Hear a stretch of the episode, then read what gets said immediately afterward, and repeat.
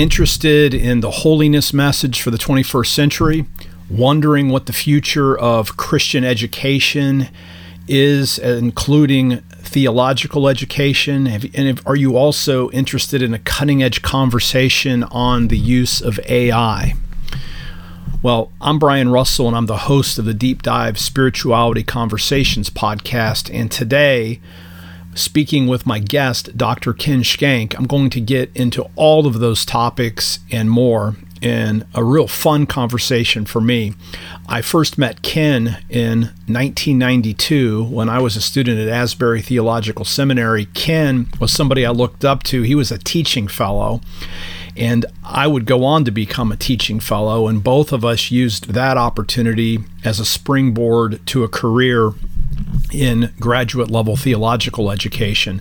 Now, Ken is a New Testament specialist, best known for his work on Hebrews. He did a PhD in New Testament studies before becoming a professor at Indiana Wesleyan University. He then went on to become founding dean uh, and he's held several deanships in his long career. And he also, uh, for a season, worked at a significant leadership role at Houghton University before now taking his present position, working as the provost of a cutting edge uh, educational startup, Campus EDU, which has an audacious mission to provide excellent, outstanding online education in a way that serves millions of people around the world. Now, you're going to hear a little bit more about campus, and campus exists really to bolster existing uh, schools with its cutting edge approach to learning. So, you're going to love this conversation. It was great for me to catch up with Ken. And before we jump into the interview, let me just remind you of a couple of things. All of the resources and links will be in the show notes. And I'd also be grateful if you would leave a review, click like, subscribe, share this with friends to help get the word out on the Deep Dive Spirituality Conversations podcast. If I can be of any service to you, I'd invite you to check out my website, brianrussellphd.com, or you can email me directly at brian at brianrussellphd.com. Now, let's get right to my conversation with Dr. Ken Schenck, Provost at Campus EDU welcome, Ken. It's so great to have you on the podcast today. Great to be here. And uh, you know, as I, I, already said it in the intro, which you haven't heard yet, but I always like to say you were my Hebrew teacher. That was fun. 19, 1992. That's, that's one of those where I may have been standing in front of the class, but but you know, by the end of the class, Brian knew way more than I did about Hebrew. So so that was you know he was self-taught person. Well, it was really fun though, as I've always admired you because you you were like the person that was ahead of me at what I wanted to do next, and you were the teaching fellow, and so I got to be a teaching fellow. I guess one or two years after you you moved along, and then you became a professor, and I've been able to become a professor, and we've stayed in touch on and off now. Well, for I mean, since 1992, basically. Yeah, sure. So, uh, for folks that don't know you, you've had a variety of uh, of jobs at professor. You've been academic administrator. Now you're working for Campus EDU. Um, you've been a lifelong Wesleyan. Can you just share a little bit about maybe some key points in your faith journey that's led you to this point now, where you're the provost at Campus EDU? Yeah, sure. So, um, I started off as a um, chemistry major at uh, South Southern Wesleyan University felt a call to ministry, um, finished up there, and uh, didn't feel mature enough to pastor. So I did what everybody else did. I went to Asbury Seminary, um, the place to be, right?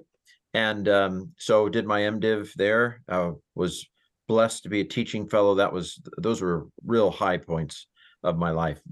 Greatly, in you know, great memories. Yes. Uh, then went on to do a doctorate in New Testament um, and uh, then did a year substitute teaching without a job which you know everybody's glad to take your money to give you a degree you know but uh, you know then when you want to have a job uh, but anyway indiana Wesleyan university uh, i was very grateful that they uh, they hired me. I i had a kind of a fleece if, if you all know i know brian knows what that is but um, basically if i became teaching fellow i would go on and get my doctorate. If i if i didn't become teaching fellow i would take a church and and so um, whether it was God or you know, or I don't know that God micromanages every detail of our life, but um, I was very grateful to become a teaching fellow, and then ended up teaching uh, New Testament and philosophy at uh, Indiana Wesleyan. Then in the late in the late uh, like 2006, 7, 8, um, Indiana Wesleyan decided to start a seminary, um, and I was uh, asked to be the kind of the founding dean of Wesley Seminary, and I kind of uh, I think that's kind of where my the catnip of innovation.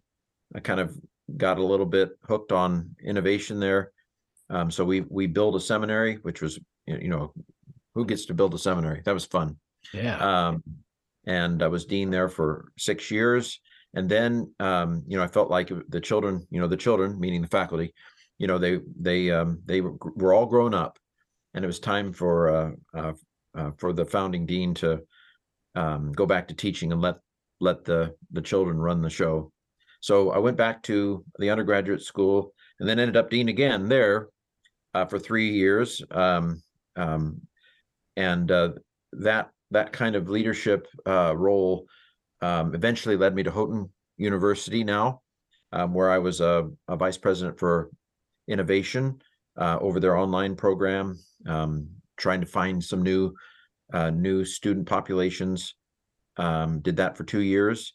Uh, and then I jumped uh, into Campus EDU, where I'm uh, currently the provost, uh, which uh, always seems to me a little funny for an ed tech company to have a provost. But basically, I I do a lot of the um, engagement with colleges and universities, um, and the kind of the academic I's and dotting of I's and crossing of T's. But anyway, um, we're designing online courses. We've got a, a thriving dual enrollment program right now um, leading to associate degree. So anyway, that, is that enough? yeah, that's really good. I mean, that, that's what I've always enjoyed about you. And then even you've had a how long have you had your blog that uh, you you you post on consistently? Yeah. You've been doing that for years, right? Yeah, I started the blog in 2004. Uh, I'm not sure that I'm I'm I'm not I'm not an eat the mushroom ad- early adopter, but I'm usually um, before before most people know the that that sort of thing exists. I'm you know, I'm I'm I'm at least trying it out. Like ChatGPT, um, I was all over that early early this year. You know, trying to figure out what this thing can do um, eh, for artificial intelligence. But um, YouTube, I, I have over what is it? Man, I don't remember. But anyway, I've got over over ten thousand followers, which is nothing for YouTube, but I'm I'm proud to have that many. But so I uh, I tend to try out these things as you do you're you're an entrepreneur of a uh, kindred kindred spirit, I would say. So, where do you think for you, uh, um, where did that sense of wanting to, of being a, a dabbler. And I'm saying that in the best sense of the word because you've sure. done legit stuff, but you've experimented with some things. You've not just been an academic. You've done mm-hmm. leadership. Now you're you know you're really with a, a startup tech company that's trying to literally save Christian education at some level, right, and make sure it has a future. So like, where does sure. where does that entrepreneurial spirit come from for you, and how have you been able to leverage that? Yeah, I'm trying to remember the book. You, I know you're going to ask me books that uh, th- this wasn't one of them, okay. um, but I was reading. What was that book? Um, that that kind of, if you look at the general population, um, I forget which book it is, but um, like, I'm going to make up a number. Seventy percent of the population tends to be protective of of the status quo, and that makes sense, right? Because um, you know if you're constantly eating wild mushrooms you know you're gonna you know a lot of people are going to die. And so uh and uh, you know we can we can put a theological layer and say god god made it this way and it works wonderful but but and maybe he did. But 70 like let's say 70% of the population tend to be for lack of a better word conservative. Let's let's let's go slow. Let's let's go to the same restaurant you know eat the same thing off the menu. Um and then there's another i don't know 20 30% of the population that are always they just like to try new things. And again i'm i'm kind of making this up but i liked i liked this scenario. It resonated with me. And i think that's just who i am. I'm a person who's always uh kind of looking for you know the future. I'm not a pessimist about the future. Oh it's going to all burn. It's we're doomed we're doomed. That's just not my my personality. And and uh uh, nothing wrong with that other personality because sometimes they're right, you know. um, uh, but um, I think God has wired me to be a person who's one of the ones who's trying new things, you know, because someday the old things aren't going to work anymore. So I don't know if that's a good answer, but yeah, and let's. let, I'm curious if you've root root that in your um, your Wesleyan theology and even being part of the Wesleyan Church, which again, it's not one of these gigantic mainstream denominations, so it's had to do a lot of bootstrapping. There's church planting. I mean, there's it's a great denomination, but it's um, you have to be entrepreneurial. Is that so? Like, does that come out of just your faith tradition, and does Wesleyan theology in some way help you to be a little bit more optimistic about the future? Just love to hear what you how you inter, inter integrate uh, your faith with that entrepreneurial spirit. Yeah, I would I would definitely say that, and this again, you're getting my my opinion, that that the best of the Wesleyan tradition is wired that way. Yeah. Um, the you know going back to the Wesleyan Methodists in the 1840s, you know, who basically um, didn't want to sit around and wait for the church to figure out that slavery shouldn't happen, you know, and so they they said let's let's go ahead and start a movement. Let's get out. Let's get out of these kind of status quo congregations and let's let's do something. Let's help let's help with the underground railroad. Um, and even um, even uh, so that was one side of the wesleyan heritage. The other side was another another group parent group were very entrepreneurial. They were constantly starting bible colleges. Now those colleges didn't always survive you know but but they they were trying trying things. They were planting churches you know in their front living room um, they were, you know, in Cincinnati. Um, I, there's a story about um, um, the the Pilgrims was the name of the group. Um, they were forbidden to. I forget. They were for, forbidden to to announce something about what they were doing. So they they basically put it on umbrellas and you know walked around with the message on the um, umbrella. Anyway, that's not you know highly innovative today, maybe, but I, I do feel like it is somewhat in the optim the optimism is a is part of the DNA of of the best of the movement. Now, don't get me wrong, there are plenty of of uh, for lack of a better word, curmudgeons in the Wesleyan Church. you know, why we've never done it that way. Uh, there's, I think it's probably indigenous to all all. It's universal. yeah, but um, you know, the optimism of grace. You know that you don't have to lose to temptation. Oh well, I'm gonna face another temptation. I'm sure I'll lose. You know, but a kind of an optimism that uh, the power of the Holy Spirit can actually you can actually do the good you know that you want to do. Um, so yeah, I, I, I definitely think that's the best of the Wesleyan uh, the Wesleyan theology and the Wesleyan tradition.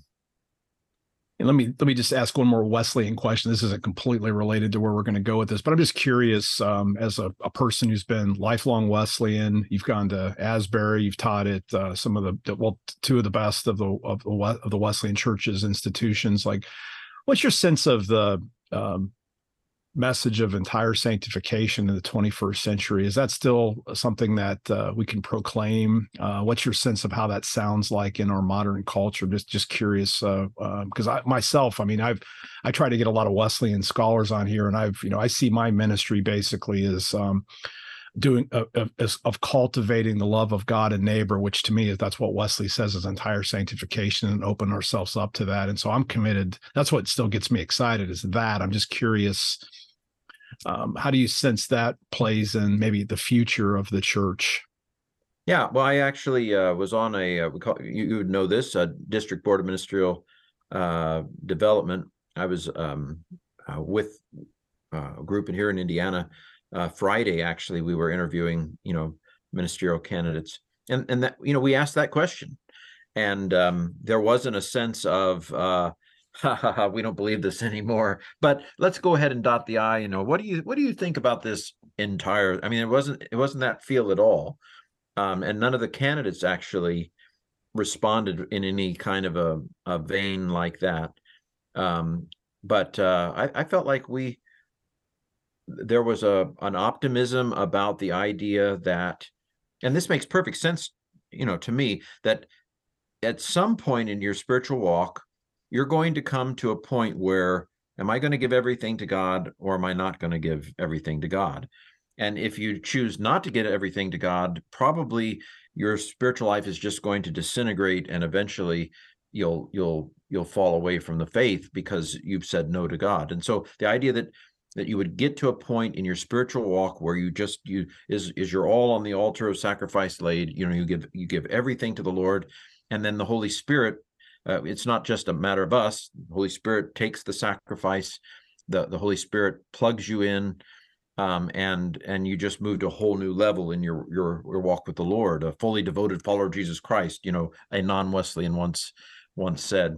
Um, and then there'll be new things. There'll be new there'll be new new areas that emerge new challenges new you know maybe some of the old um, temptations will if especially if you don't keep plugged in you know your, the juices are running low um, you know so it, you have to plug back in. And um, i i personally like that uh, the disciples are filled with the holy spirit again in i think it's acts 4 you know so um yeah i think this is uh, and uh, we we kind of in my childhood it felt like we got obsessed with the method you know mm-hmm.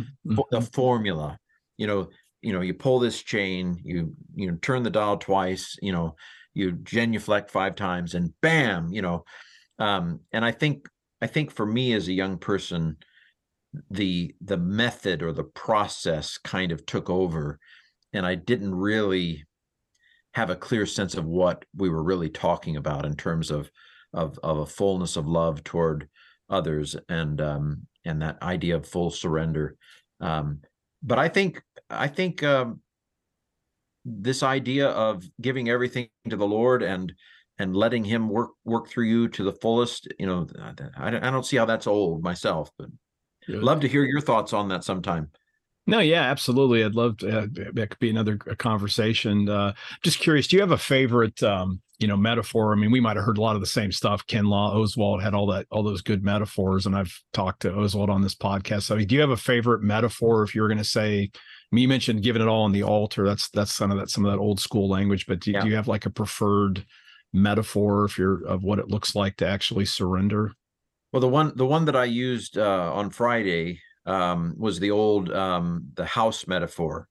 Um, mm, you know, yeah. so so you, you're in the house, but maybe there's some rooms you don't really want the Lord to go into. Well, don't go into that one. You know, um, and you know, there might be a, um, a a period of okay, okay, you can go in the attic, but not the basement. You know, or but not this closet.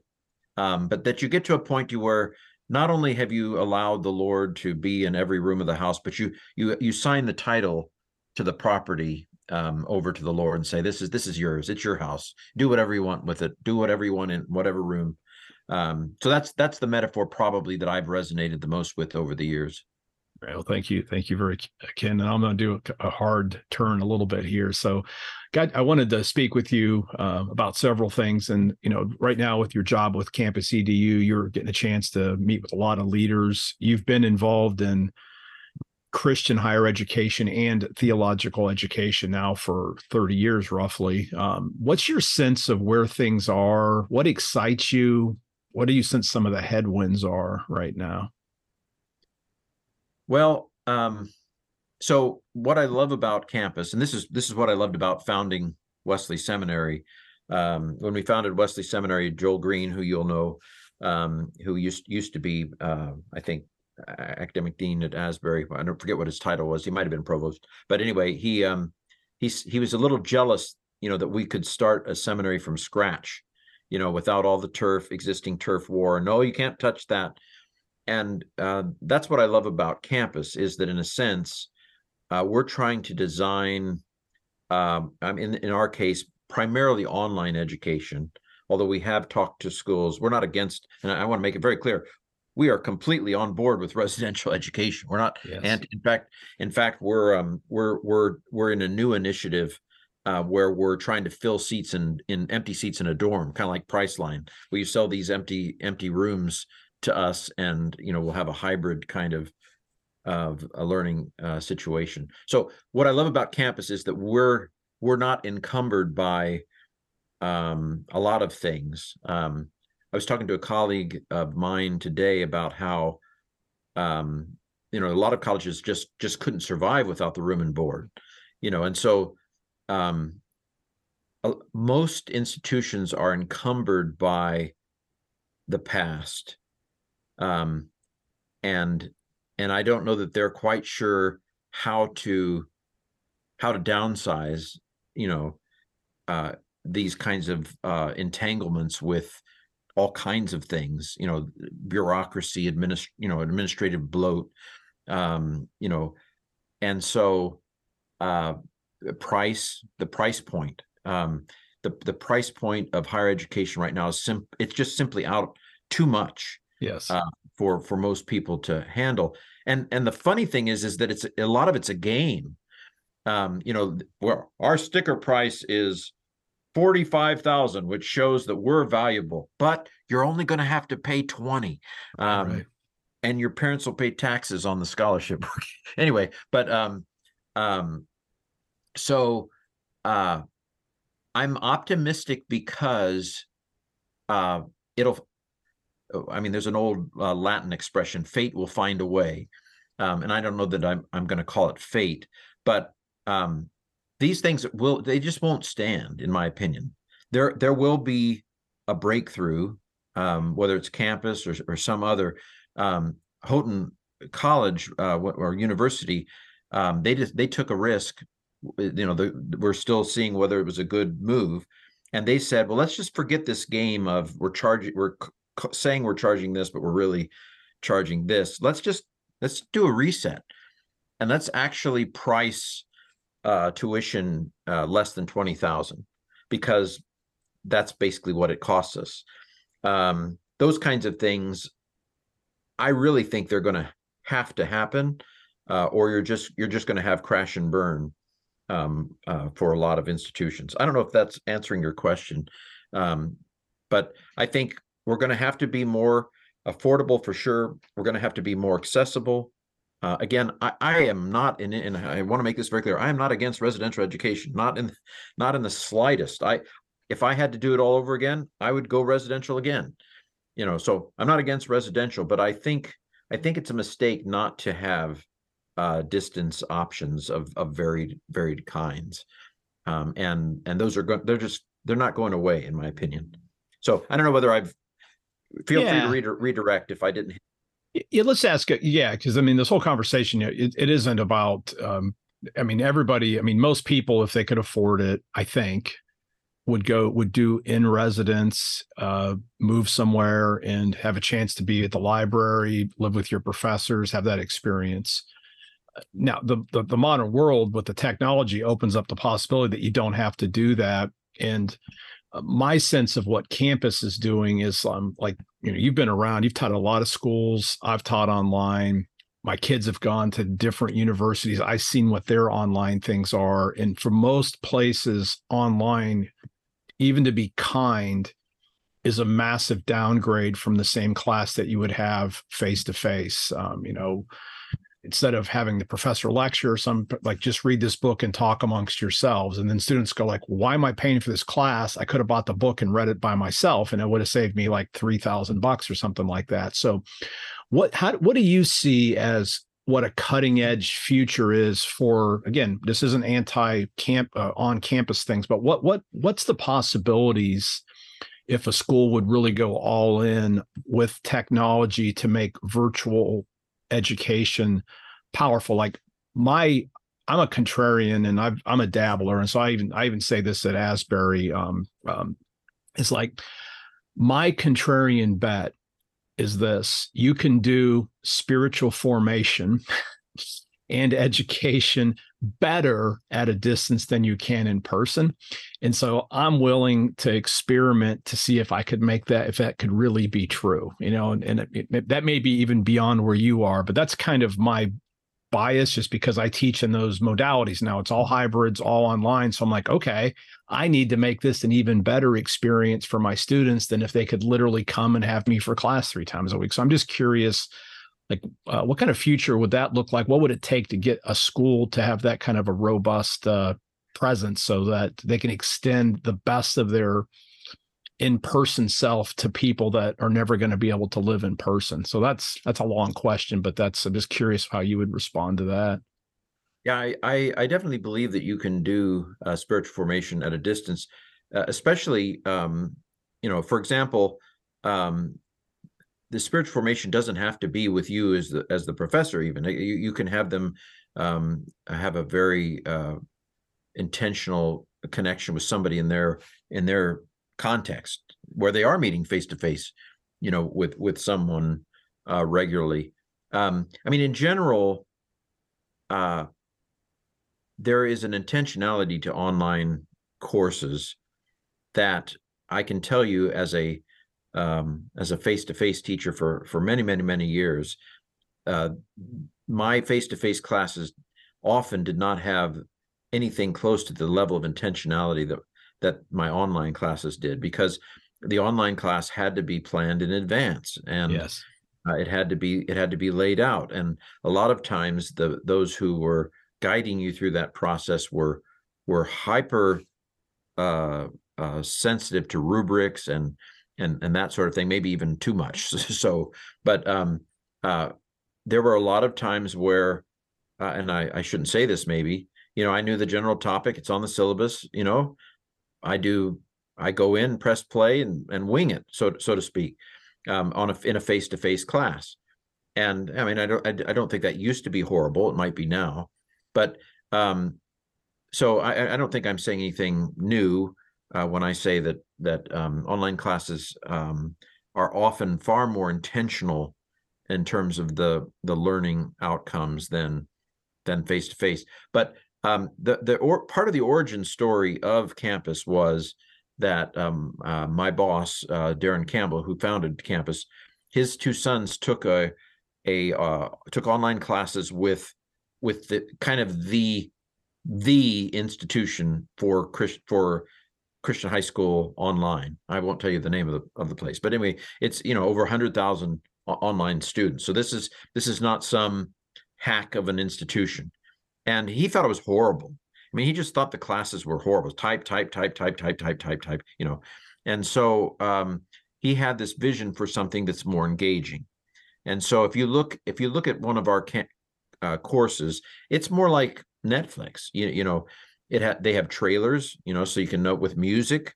Um, I'm teaching philosophy right now with with uh, campus, and uh, I was a little little taken aback when the student said the thing I love best is the music that goes with the videos, and I'm like, well, what hilarious. about what about the content of the videos? You know, what about me?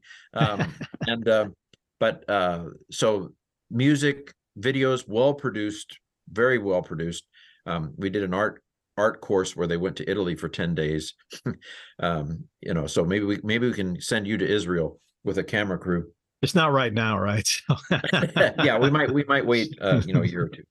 But um so um the um the and I also say you don't have to take a course to take a course.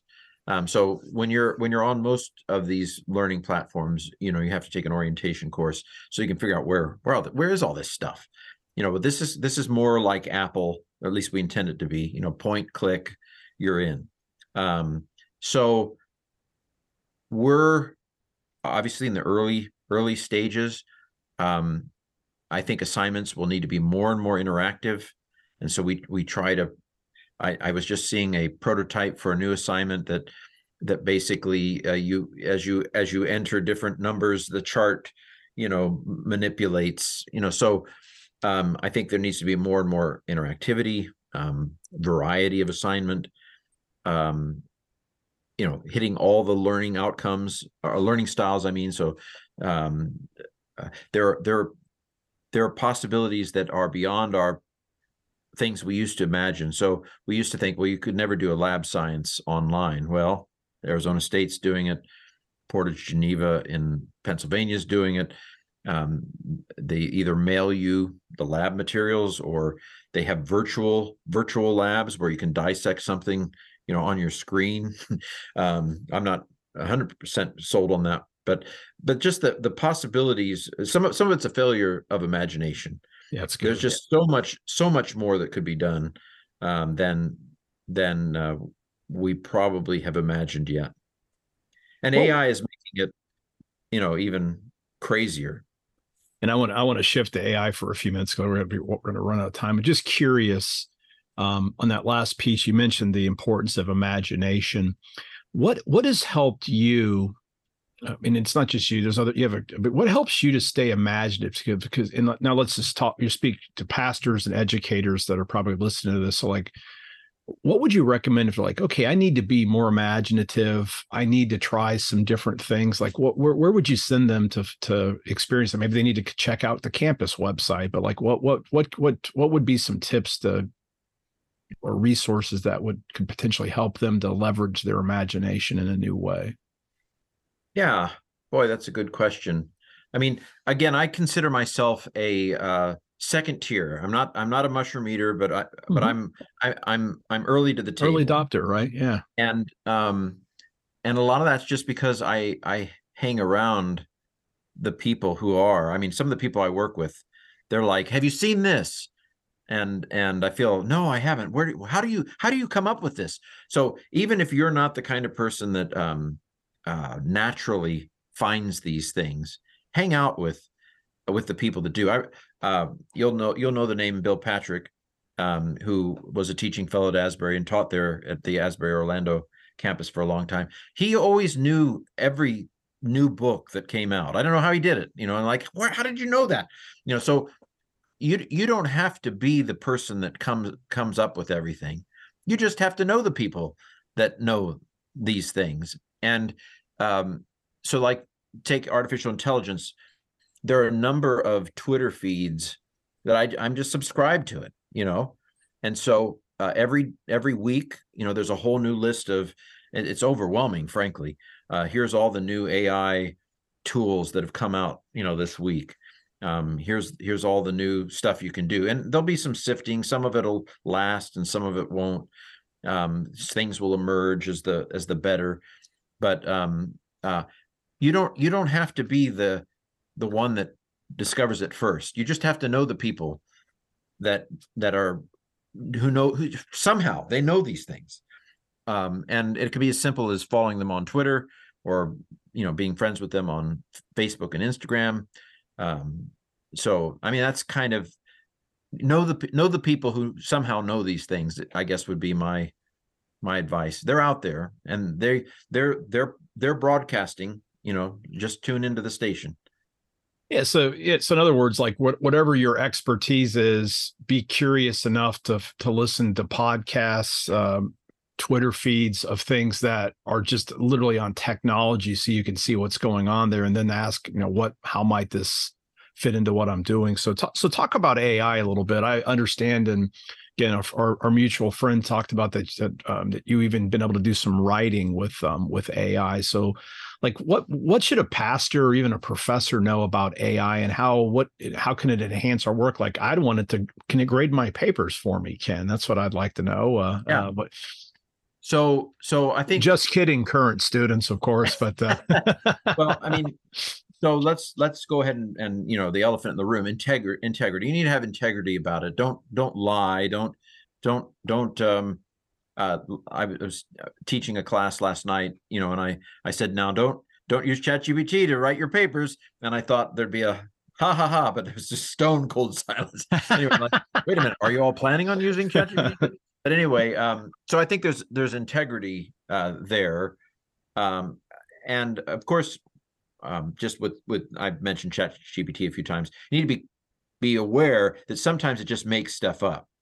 Um, it's amazing what it's doing. I mean, I don't know if you've if you've noticed now when you when you're typing something, the shadow words will appear. It's kind of like I don't know nine nine out of ten people who write these words write this word next, and that's kind of what these AI things are doing. They're not thinking; they're just kind of saying what probably a person would say next and so sometimes they make stuff up um you, you, i mean if you use chat gpt you have totally have to you totally have to double check um the things that it tells you especially if you if you were to ask it what's a good ted talk on this? It's probably going to make up something that doesn't exist you know so so let the buyer beware. Um uh, in fact I, I, heard a story about a lawyer that um uh, uh, was presenting a uh, an argument and um, as a as a defense put some some cases from the past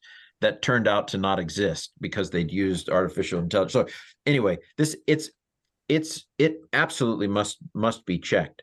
I think of it as an accelerator um, and a, a way around a mental block, maybe even, you know, maybe you're having trouble thinking of how do I how do I start this? You know, how do I what you know, I, I don't know where to go from here. Uh, it's a, it it stimulates. It's it's kind of like um, a steroid for your brain. Um, it's not it's not going to replace you. And and I've you know I've asked it biblical stuff, um, and again this may be a little hubris on my part, but a lot of times I'll say, man, just don't talk. Let me write this, you know, because you, you are not doing very well here. Um, so um, it's not it's not especially the deeper you go into a subject. Um, you know, you as an Old Testament specialist, me, I think I'm an Old Te- a New Testament specialist. You know, we just know more than it knows. Um, so it's not going to replace, but it but it might take you to the next level. So if I'm a mediocre writer, it should it, it might just be able to make you a pretty good pretty good writer. I, I think. Um, I actually I had this idea. I thought I'm going to write I'm going to write a book using chat ChatGPT, um, a pastor's brief guide to business. And so I spent probably two three weeks just feeding it questions. You know how you know what what are the topics you would cover in business if you were to write a book for pastors? You know, and X Y Z. You know, okay, marketing if you were to write a um, a chapter on marketing for pastors, what would you, you know, what what topics would you cover? Blah blah blah. Okay, write a thousand words on, you know, how to do a market study. You know, blah blah blah. And I I I did that. I edited it. I self published it. You know, and I put on the top. You know, you can see on the front page it says Ken Schenck and Chat GPT. You know, um, but the interesting thing is is that people people aren't from what I can tell, people aren't interested in a book written by chat ChatGPT right now. Um, that book, if if I'd have just said a pastor's brief guide to Biz- business by Ken Schenck, it probably would have sold at least one copy. As far as I know, not one person has has bought the the ChatGPT uh, version of it. So I don't know if I'm getting at some of the things you wanted to to hear from me, but um, I've I've dabbled a lot with it. It's fun. I asked it I asked it to uh, to to write Genesis one for a five year old, um, and it was fun. You know, who knows? Maybe I'll publish the the AI standard version or something, but um, nobody would probably buy it.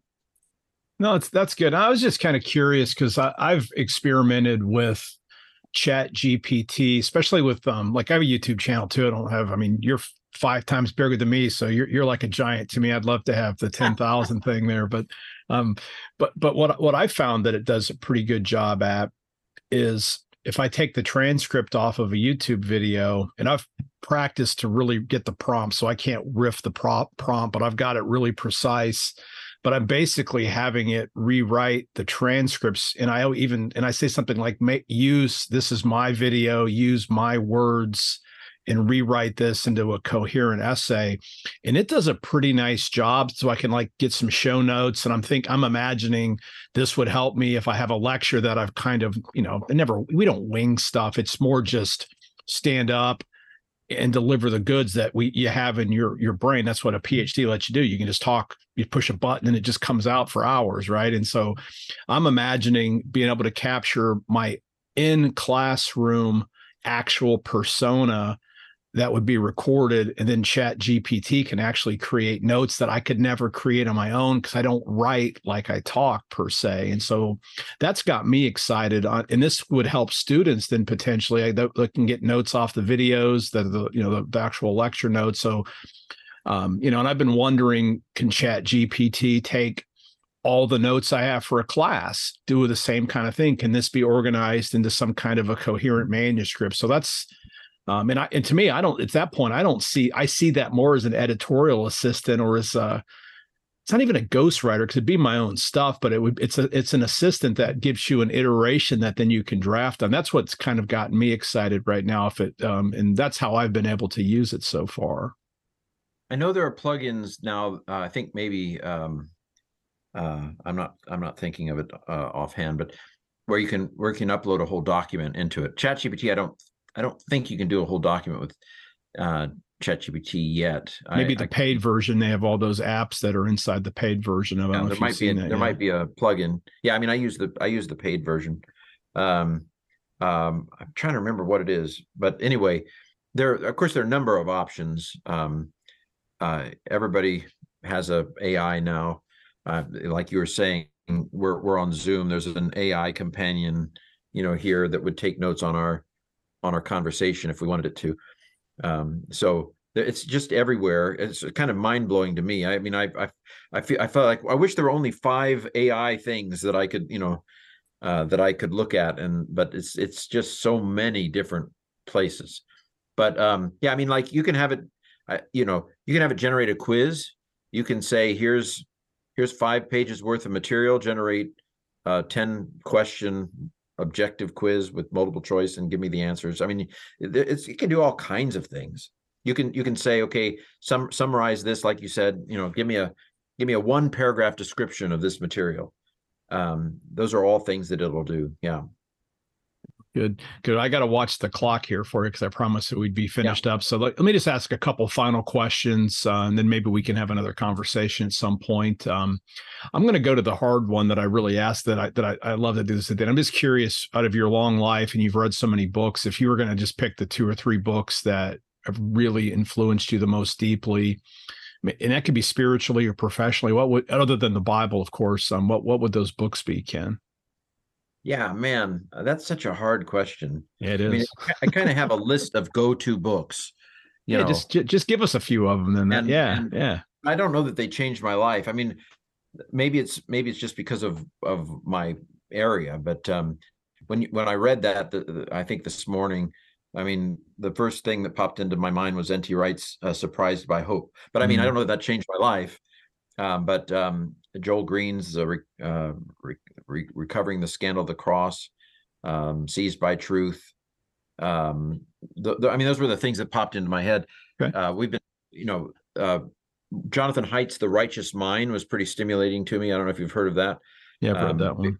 Where he basically talked about uh, us having different moral taste buds um i mean there's any any number of of of books they they pop out whenever i'm writing something it, and they you know they're they're in my footnotes and and bibliographies um but uh man i but none of those seem as life changing as what you're what the question would merit so i apologize i'm i'm obviously a hack so no, it. I mean, I never know what I'm gonna. That's why I asked the questions. There's no right answer on these things. So obviously, if it's gonna be any book, it's gonna be the Bible probably for you. Sure. Um, yeah, but these other, I mean, Joel Green, N.T. Wright, Jonathan Haidt. That's those are fine people there, and uh, I've at least met one of them in person, Joel. So that's uh, that's pretty cool. Yeah. So um, N.T. Wright has a new Romans book, but I don't know whether it'll change my life yet. So. no, that's true. Yeah. Um, where where can people find out more about you? Talk about like where campus is, your own personal website, if they want to find out a little bit more about Ken. And also, I'll put links to some of your books um, on on Amazon here too. Um, sure. Um, well, campusedu.com, I think, would be our base site, but um, uh, one, you know, there are all kinds of kind of sub sub sites. You know, got a dual enrollment site campusedu.com backslash or forward slash uh, dual dash and enrollment would be cur- a curious. I mean, if you really want to see what we're doing right now, that might be one where you can actually see trailers um, with videos and um, and and get a little bit of sense of how we're trying to trying to make um, education a little bit more like Netflix or or Amazon Prime. Um, I have a blog, you know, it's uh, uh, kenschenck.com blogspot.com. Um, you know, if you do a search on YouTube, uh, you'll probably find me. Um, so yeah, I'm constantly generating stuff. Some of it's good, some of it probably isn't. Um, no, well, that, that's that's what I love. That's what I, I, love about you. And I'll have to get you on and talk this more about just productivity because that, that, I mean, I've always I've been you know we've known each other for a long time, but uh, mostly it's been from distance. And I've just always admired how much you're able to produce and also how you've been able to be involved in in in, in different interesting um you're expert on hebrews you've but then you publish videos on what philosophy, even science. So it's like you have just all these interests and you put it all together and you participate in the leadership and education of the future. So I just uh, I appreciate you and admire you for uh, following your calling and you know ultimately serving God's people in all the different ways that you had. So again, it's great to be your friend and thanks for being my guest today. Thank you, and likewise with you. And thanks everyone for listening all the way to the end of this week's episode. Until next time, live by faith, be known by love, and be a voice of hope to others.